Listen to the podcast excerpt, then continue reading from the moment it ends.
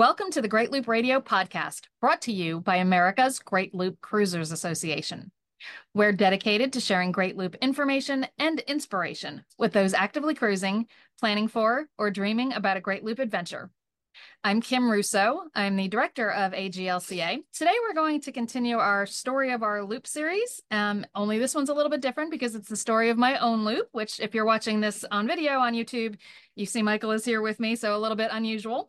Uh, but yes, I have finally crossed my wake. So we're going to talk about that a little bit today. And we will bring in Karen Nettles from the Homeport crew. She'll actually interview us instead of me doing the interviewing today. So before we jump in, I want to take a moment to recognize and thank our Admiral sponsors who support AGLCA at the highest level. They are Curtis Stokes and Associates, Great Loop Yacht Sales, Passage Maker Trawler Fest, Skipper Bob Publications, and Waterway Guide Media. As always, we encourage our listeners and viewers to support these businesses that support the Great Loop. And with that part finished, I would like to go ahead and officially kind of turn the interviewee, I'm sorry, the interviewing duties over to Karen Nettles from the Homeport crew. Karen, thanks for being here. Uh, glad to be here. I know everybody's going to be excited to hear about your story. You've shared your journey along the way, and people have been giving you congratulations there in the forum. So, why don't we just dive right in and um, start with why did you decide to do the, the loop? Well, obviously, with working with AGLCA, it's hard not to get inspired by the enthusiasm of loopers. So, uh, early on, I kind of thought I might do the loop by myself. And then eventually, um, Michael and I got together, and it became apparent maybe I didn't have to do it by myself. Um, but ultimately, it was a combination of really wanting to do it for myself, wanting to actually experience the journey, but also obviously helpful for my job since I have been the director of AGLCA since about 2015. Um, how about you? Mine's a little bit different story. Um, I I know I always wanted to I wanted to do the loop. I just didn't expect it to come when it came. Um, and and I basically uh, have you know been in the organization and have seen people uh, planning and and you know some that didn't get the chance to do it. And I had a uh, motorcycle accident that I probably shouldn't have survived. Um, and I basically said, "That's it. I want to do this. I want to have this adventure." So, you know, I I moved it up from you know waiting till I retired to do it while I was working, and uh, you know, I'm I'm absolutely glad I did. Well, I'm sure both of you have a, a lot of stuff to tell, and and I know this loop was unique. So why don't you tell us why? Yeah, probably the biggest um, unique thing about how we did this is that we are out of sync on our loops because Michael had done his first great loop in 2016, 17? 16, 17, yep. Um, starting from Chicago and finishing in Chicago. Um, at which point he relocated the boat to Charleston, so kind of did another half loop. Um, we started dating, and when we got ready to do the loop, we actually started from Fort Myers, but um, you know, he was already a loop and a half in. So he crossed his wake for the second time when we reached Chicago. Uh, and that was only, I still had my white flag. So for a long time, we were flying two flags. Actually, we still are flying two flags. Um, for a while, it was a white and a gold. My white, his gold. Now we are flying my gold and his platinum since he has crossed it twice. So that made for some unusual. Um, just that that being out of sync, I think, is pretty unique. I think we're the only boat I know of who was like that. Um, although, and you know, in some cases, if somebody's crewing for another, in fact, um, my dad got his gold loop flag aboard Michael's boat on that 20 on that relocation from Chicago to Charleston. Um, my dad did sections with him and and closed his loop by doing that. So this boat, the Perch, is actually um, been ridden by a few who have gotten their their flags at different times, and we just remained out of sync and and still are. So if we ever get back to back around the whole loop and back to Fort Myers, he'll still be platinum because we really don't count beyond that, and I'll earn my platinum. But for now, we're still out of sync, and that's fine, but just a little bit different. Yeah, and everybody makes the loop their own. So, totally. all right. So, when did you start the loop? Over what period of time, and how many days did you spend cruising?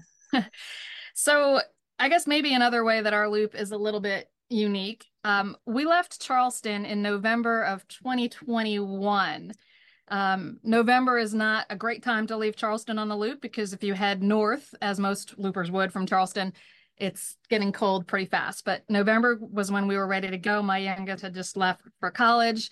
Uh, so instead of heading north, we went south and spent the winter in Fort Myers at Legacy Harbor Marina. And that was kind of, you know, our extended shakedown cruise, I guess you could stay. But um, I had not lived aboard. We had not lived together. Um, so we didn't really tell anybody our plan was to do the Great Loop. We just kind of said we're going to Florida for the winter because it would have been bad for business if I found out I hated this. if living aboard was not for me or if I didn't like the lifestyle, that probably would have been not the best look. Um, so we kind of quietly went to Fort Myers, spent the winter there, and found out this was fabulous and set out on the loop. So we left in February, late February of 2022 with the complete intentions of returning to Fort Myers around December of that same year because we would spend another winter in Fort Myers. But uh, Hurricane Ian had other plans. Returning to Fort Myers wasn't really possible. Do you want to talk about what we did in the interim? Yeah, well, we we wanted to be someplace warm, obviously, and um, we got as far as Panama City Beach and kind of parked there for the winter. It was a nice, very nice place. It was uh, there was a lot of space at the marina. There was a lot to do right there. And it's a great marina. And it's a great marina. Absolutely a great marina. Um, and then we stayed longer than we probably thought we would, mainly, you know, primarily because of business as well as weather. You know, you're looking for a weather window at that point to cross the Gulf. And with not really wanting to, you know, cross the Gulf and then, you know, go home, we decided that maybe we would go back up to the Tennessee River in the summer and enjoy that for a side trip. So instead of crossing the Gulf, we stayed in Panama City Beach a little bit longer, uh, turned around, headed up the rivers in June, I think. Um, spent the summer uh, based out of Huntsville, Alabama, which was fantastic. Um, awesome cruising grounds. Did the um, Tennessee River up to the up to the bottom of Lake Tellico and then back. And then uh, since then, we've turned around, came back down the rivers after the fall rendezvous, and uh, across the Gulf. And now we're we're here in Punta Gorda for for this winter, which is a little bit closer to Fort Myers.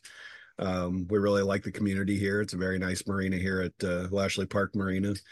Um, so you know, our, our, when our time's up here, we don't know where we're heading next. Yeah, but so uh, uh we took a weekend, uh, two weekends ago now, I mm-hmm. guess, and took the run down to Fort Myers Beach, which is where I've officially crossed my wake. And then we came back here to Punta Gorda to spend the rest of the winter. So in the end, it took us about two years after our first plan was a year, which I think that kind of schedule change is not that uncommon. Um, but the fact that we stayed aboard kind of wintered a little further north than we maybe would have preferred, uh, but then got some additional cruising in. So it, it worked out great for us. And I think it's kind of a case study and it, it doesn't always go the way you planned, but it doesn't mean there's not other great options out there. Yeah. Right. And like you said, we've we've seen other loopers, other that, have loopers done, that have done done it for, a, for a, a, I'm getting an echo, sorry. we've seen other loopers that have done it over a course of the year, which most do, but then like I said, some that do it over two or even multiple years because they do it in segments. So once again, you're making it your own. So um, exactly, that's what it's yeah. all about. So speaking of of cruising, what kind of boat did you go on, and, and what made it great for looping? So she is a Silverton 410 cockpit motor yacht, uh, two staterooms, one head. It is a split head, which means one of us can be in the shower and one can be at the sink. Um, so that makes it a little bit more convenient. Um, mm-hmm. you can give some of the more technical specs if you'd like. uh, being a motor yacht, it's a twin engine diesel, uh, 450 horsepower Cummins, you know, big engines, lots of power. Um, we only have the flybridge to drive from, so that's where we do all of our driving. Uh, we don't have a lower helm. I'm I, I, prefer not to have a lower helm because it frees up a lot more space for living. Um, so we have a lot more interior living space. Um, there's a there's a lot of things I like about the boat, a lot of things I don't like about the boat, but overall, it's been a good boat. Well, I, I would say so since you've done now what two two plus loops on it. So yeah, I've been living on board since 2016. So yeah, I can't uh, can't complain. And I, yeah. I think another thing that makes us a bit unique is that I had nothing to do with the selection of the boat. Um, I am that rare person who got to join a boat that was well proven, um, well equipped, um, but also, you know, didn't get to pick my choice of the features and things I would like in a boat. And I think in the beginning, I didn't think this was the perfect boat. Um, but as time went by, I really came to love this boat. Um, she is just about the average looper size. It's 41 feet. The average for loopers is between 40 and 41 feet. Um, the second stateroom is great for storage and for our 20 something year old kids when they come to visit because they don't mind that it's a little cave like. Um, but it's galley up, which gives me a beautiful view from this, my workspace where I spend a lot of time. Uh, so it's really uh, you know, early on, I would go on other boats and be like, well, wow, you can sit 10 for dinner on this boat because it was a lot larger and thought, wouldn't that be great? And over time, I realized I don't need or necessarily want that kind of extra space. This is absolutely the perfect size. So, um, and Michael did a great job of making space for my stuff, even though the boat was already full. So that was a big bonus. Well, speaking of the boat, um, what about your cruising preferences? Uh, you know, anchoring versus staying in marina and cruising, you know, during the week or whenever, as opposed to staying in a place and visiting and seeing sights and so forth. I can lead off with uh, on my first loop in sixteen seventeen, I anchored once, and that was out of necessity.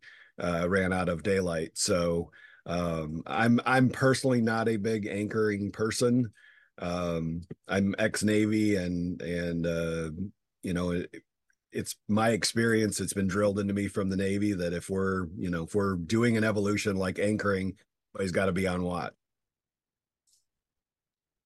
So i don't sleep well at anchor. I'm constantly you know watching the anchor alarm and all that kind of stuff. I know that's ridiculous but um it's just just how I'm wired. At least you admit it. yeah. Kim Kim sleeps very well because she knows I'm watching everything. So um, but we have we have anchored more. Um, I would still say we're far more, you know.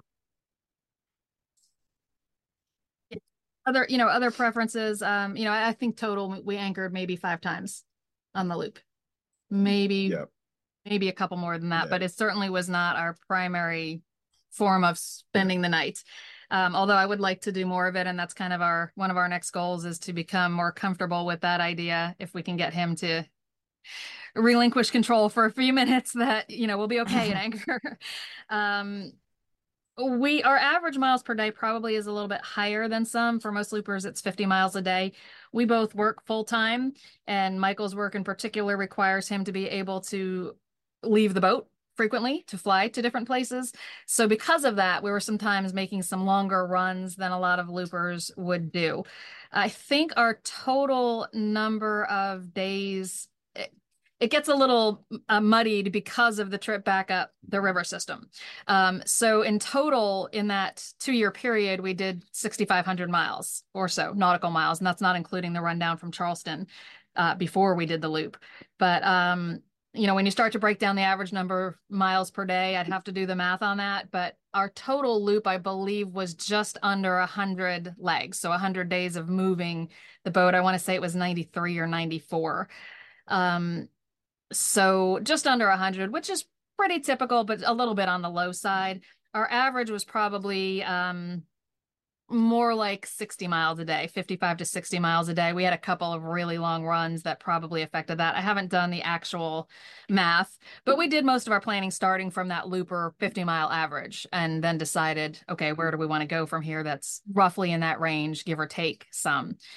Um, we tended to stay in one place for several days at a time if there was something that we wanted to see or do or often michael was leaving the boat and i would just stay where we were waiting for him which was great for me because i got to go mm-hmm. and explore and, and really experience the different things that there were in some of these different areas um, but you know to sum it up we were probably a little bit different in that uh, we did a little bit longer runs often and we are uh, mostly marina people Okay. Um, well, can you explain the difference between the reality of the trip and your expectations before you began? I can tell you mine. I'd love to hear yours. I'm not sure if we've discussed that, but I have said um, a lot of people have asked me, you know, did it, is it what I expected? Because I had talked about it for so long and learned about it for so long. And the only way I can describe it is that it was as I expected, but more so. And and when I say more so, I mean more of everything. So uh, scenery was more beautiful. Um, the the rewards, if you will, were more fabulous. The challenges were more challenging. The highs were higher, the lows were lower. Um, and I think that really just boils down to you you can't truly understand this until you feel it yourself and you feel those emotions and those things that happen along the way. So that's kind of how it compares to what I expected. It was just more of everything. Uh, how about you Michael? for the second loop? well, for my, I, I want to compare it to my first loop, and that was 63 days underway. So ours was 93 days underway. Mine was 63 days. So I was obviously moving long days. Um, a lot of it was single handed. So my first loop, a lot of it was a blur. We've covered many of the same tracks, and I was like, hmm, I don't remember this. So, you know, it's a lot of it was a blur, but um, having been with this organization for so long and hearing all the couples talk about what it's like as a couple to do the loop, this is absolutely what I I've enjoyed about this loop is having been on board with Kim and uh, actually getting out and having somebody to share that with and you know just just uh, really enjoy it. Yeah. Sounds like uh, and, uh, I'm sorry. Go ahead, Karen. I was just going to say something. You were just saying your expectations seems like what a lot of loopers say. You know that it's so. just more, you know, highs and lows, and more beauty and more experiences, and the relationships and everything is is what makes it the highlight. Exactly. Exactly. Let's take a quick break and play a message from some of our sponsors, and then we'll come back and pick up the conversation. Back in a moment. Winter Harbor Marina is located on the Oneida River 1.5 miles west of Oneida Lake in Brewerton, New York, just minutes from Syracuse International Airport. Winter Harbor offers the lowest diesel fuel and gas prices from New York City to Canada. If you find a lower posted documented price, they will match it. Their amenities include complimentary courtesy vehicle, 24 hour pay at the pump fueling, dockside water and cable TV, pristine bathrooms and showers, and emergency haul out service. For more information, call 315 676 9276 or visit www.winterharborllc.com. Winter Harbor is a proud commander sponsor of AGLCA. Prop Talk is an Annapolis based company founded in the summer of 2005 by active Chesapeake Bay boaters. The company produces Prop Talk Magazine, a monthly newsprint magazine focused on Chesapeake Bay power boating and the lifestyle surrounding boating on the bay. Every issue of Prop Talk is distributed at more than 850 carefully chosen and closely monitored locations throughout the mid Atlantic. Prop Talk's coverage goes deep rather than wide, and the magazine celebrates the people, places, boats, personalities, and events that make the Chesapeake one of the world's premier boating grounds. Thanks for reading and supporting the Chesapeake Bay's Boating Magazine. Back on the Great Loop Radio podcast. Today we are covering another one of our story of our loop, only this time it is my loop. So Michael is here with me to talk about that, and Karen is doing the interviewing. So uh, go ahead, Karen, fire away. All right. Well, we just talked about your expectations for the trip and, and looking at it in that aspect, but what were some of the highlights of the trip? You know, the highlights are definitely just the lifestyle for me. Um, I really enjoy being at marinas, and I think even if we did more anchoring, even if Michael was could sleep at anchor, we probably would still be mostly marina people because we really enjoy that aspect of exploring the towns, um, seeing the other loopers. Um, so, kind of the highlight for me is just the overall lifestyle. Mm-hmm. Um, if I had to pick a few places that were highlights, um, I loved Clayton, New York, was one of my favorite small towns for sure. Um, I loved Charlevoix, Michigan, also another of my favorites. And we got weathered in there for a little extra mm. time, and I did not mind at all. um, big cities, Milwaukee was a real um, surprise for me. I didn't expect to love Milwaukee. I think Milwaukee doesn't get much buzz, and it, you know, gets a bad rap from some. Um, not everyone goes through Milwaukee though, because right. you have to pick one side right. of the lake or the other for the most part. Um, but I was blown away by Milwaukee. I also have always loved Chicago and New York, so those were big highlights too. And I think um, I liked Fort Lauderdale way better than I hmm. expected to. It was really early on in our loop since we started from um, Fort Myers and went down to the Keys.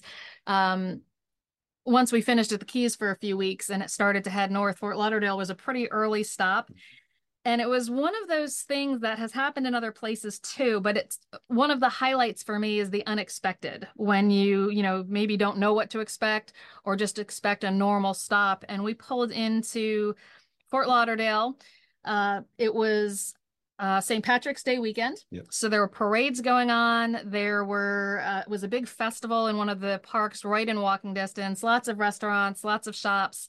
Um, uh, the things you don't expect to see on the Great Loop. We saw a camel in Fort Lauderdale, which is ridiculous, but it's memorable because it's just the unexpected. We also saw um, a U2 tribute band Yep. because of St. Patrick's Day, I guess. Um, that was really good. And it was just one of those just kind of happy, joyful, wow, we're getting to do this. And that happened in other places Mhm. too. But that is a highlight to have that unexpected, um, really fun stop happen. Anything I left out? Well, no, I agree with all those points. I think for me, it was there was some cruising ground that I didn't do on my first loop, which I did on this loop, which was the Dismal Swamp, uh, the Thousand Islands. I didn't Tennessee River. I've done some of because I went up to Wheeler last year or when I was on my loop to the rendezvous, but we went much further. So the new water, the new territory, the new miles um, were definitely a highlight for me. I'm sure that it's hard to even pick what the highlights are because everything is so beautiful and everything. So, speaking of highlights, what about some of the challenges? How did you overcome those? What were some of those? Well, do you want to talk about the lock of tears? I wasn't crying. is it, for me one of the early well, it wasn't even that early one of the challenges um, we arrived at the federal lock in troy new york um, and for some reason i was just not on my game i was not prepared um, and I was clueless. clueless as to what was wrong with me he knew what was going on with the boat and the waterway and the lock um, but I, you know, in my head, even though I knew the route and had expectations, we weren't going to hit another lock till we turned onto the Erie Canal. The Erie Canal starts at lock two. the first one is actually on the Hudson. It is the federal lock. So I wasn't ready for it. And not only was I not ready to know that, wow, there's a lock right there. Usually I look ahead of time to see um, what kind of uh, tie-offs they have. So if it's a cable that I'm going to be wrapping a line around, or if it's a bollard that I'm going to wrap a line around, or if it's a weighted, whatever it might be, I like to know. Um, sometimes you can look up ahead of time if there's a particular side. I had done none of that. Um, so we got in there, and and my reaction to extreme frustration is sometimes to cry. um, so we have since dubbed that federal lock the lock of tears. Um, and you know, ultimately, me being useless in that moment was just fine because Michael has single-handed most of one loop, so he can do a lock by himself. Uh, but That wasn't the answer. that that you know, the challenge, I, I didn't want him to just do it for me, but it was all on me. I should have been prepared, and that was a, a lesson learned. And since then, I look up in Waterway Guide before we hit any lock all of the details so I know what to expect. Um, you know, and I think one of the other challenges, and I couldn't put my finger on it for a long time, but there is an adjustment period, and I think it happens a lot. Um, it is a different lifestyle, and even once we started actively moving, you know, every couple of days on the Great Loop, it was very different than sitting in Fort Myers for three months. And there is an adjustment period. And we got to somewhere on the Chesapeake, and we have been at it for a while now. And a couple of the um, other ladies were chatting and we were talking over dinner and one of them said and I, I, think she just nailed the feeling that i had but couldn't quite put my finger on is she said i've been out of my comfort zone every day for two months now and she kind of nailed it and you know for some of us we thrive on that being out of our comfort zone because it's a challenge and it's an achievement but when you're doing that day after day it can get a little bit uncomfortable um, and I think just acknowledging that even for me, who had been talking about this for years, that there is still a settling in period was empowering for me to know, oh, it's okay. That's all it is.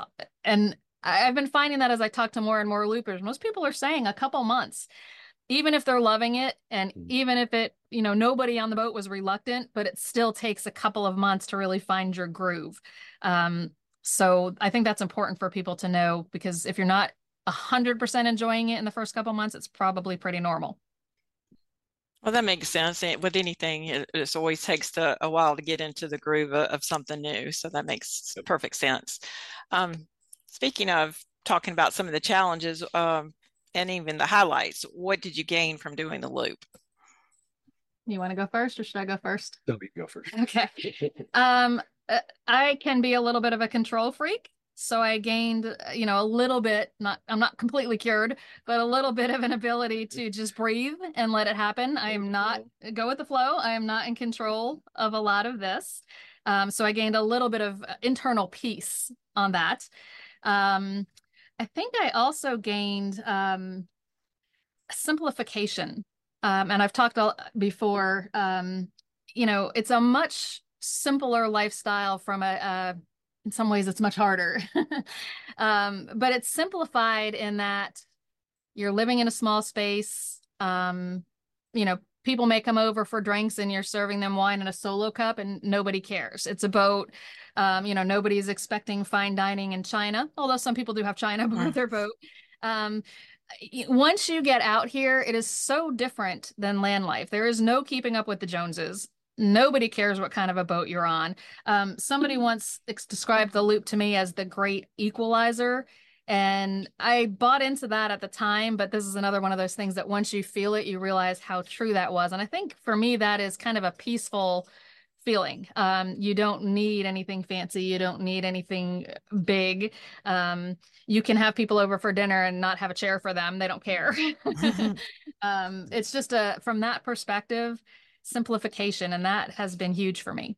Yeah. I, I like, you know, I'm, I'm not a big fan of the, uh, HGTV shows about small living and all that kind of stuff. But I mean, that's really what we're doing. It's just, it, it's such a different, um, it's such a different type of living than living in a house. And it, I, I really enjoy being on board. I love being in the marinas. I love being on the water. See us not being, not doing this. I mean, it's, it's just a lot of fun. Yep. Great lifestyle. Well, speaking of that lifestyle, what advice would you have for newbies and wannabes? Do it. you know, I would say um, take that leap of faith. Um, and for me, it was still a leap of faith. As I said, we had not um, lived together, particularly in a small space, so there was a, a, a, a some unknown there. Um, but it's been so such an amazing journey that you know taking that leap of faith. I wouldn't have say I, I wouldn't say I was reluctant. Um, but it still took a little bit of okay just do it. Just go. Um, it'll be fine.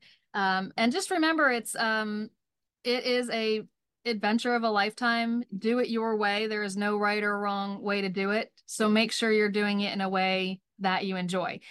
And when you stop enjoying it reassess. Um, you know is there something you can adjust? Because often there is and we've had lots of people who you know get partway done and decide that wasn't the right boat and they sell it and get the right boat. Um, so you know, really put some put some deep thought into what will make it a good journey for you, and if it's not turning out to be that, it's, fine to step back and reassess. Uh, that's probably what I would say. Anything else? The only thing I'd add is that uh, don't don't overplan or or don't even like you know when you're shopping for your boat, don't overanalyze. You know the there are never going to be any nothing is ever going to be perfect. You know if you get a boat that's 80 20 you're doing great. Um, but but i've seen too many people especially during covid who are just planning like eternal planners and wanted to do this loop and you could see that they had the you know the the drive and the and the desire to do this and never made it. And that to me goes back to where i came from you know about you know maybe I wouldn't have been able to do this. And I'm I'm so lucky and so glad that I was able to do this. So just get out there. And I think that's what most people say is just yep. at the dock lines and go. So yeah, do y'all have anything else to to add that we haven't covered that you want to share about your story? Um, just that we've been asked a lot, you know, what's next? And quite frankly, I'm not sure that we know yet. um, we are definitely not done cruising. Uh, we will spend the rest of the winter in Fort Myers, and then we probably sorry Punta Gorda, and then we will probably point the boat back towards Charleston for a little bit, kind of uh, give some attention and love to the people and things back in Charleston that we have left behind for um, over two years now. When we really thought when we left we were going to be gone for a year to a year and a half. Um, high on our list of next potential cruises is possibly the Triangle. Um, so uh, going up the Lake Champlain route, which neither of us has done, and then doing the Rideau in Canada, which is one of the canals we did not do. And uh, so new new cruising ground for both of us. Um, and at that point, the big decision would be: do we just head back south on the east coast, which we've done, or do we try the road less traveled?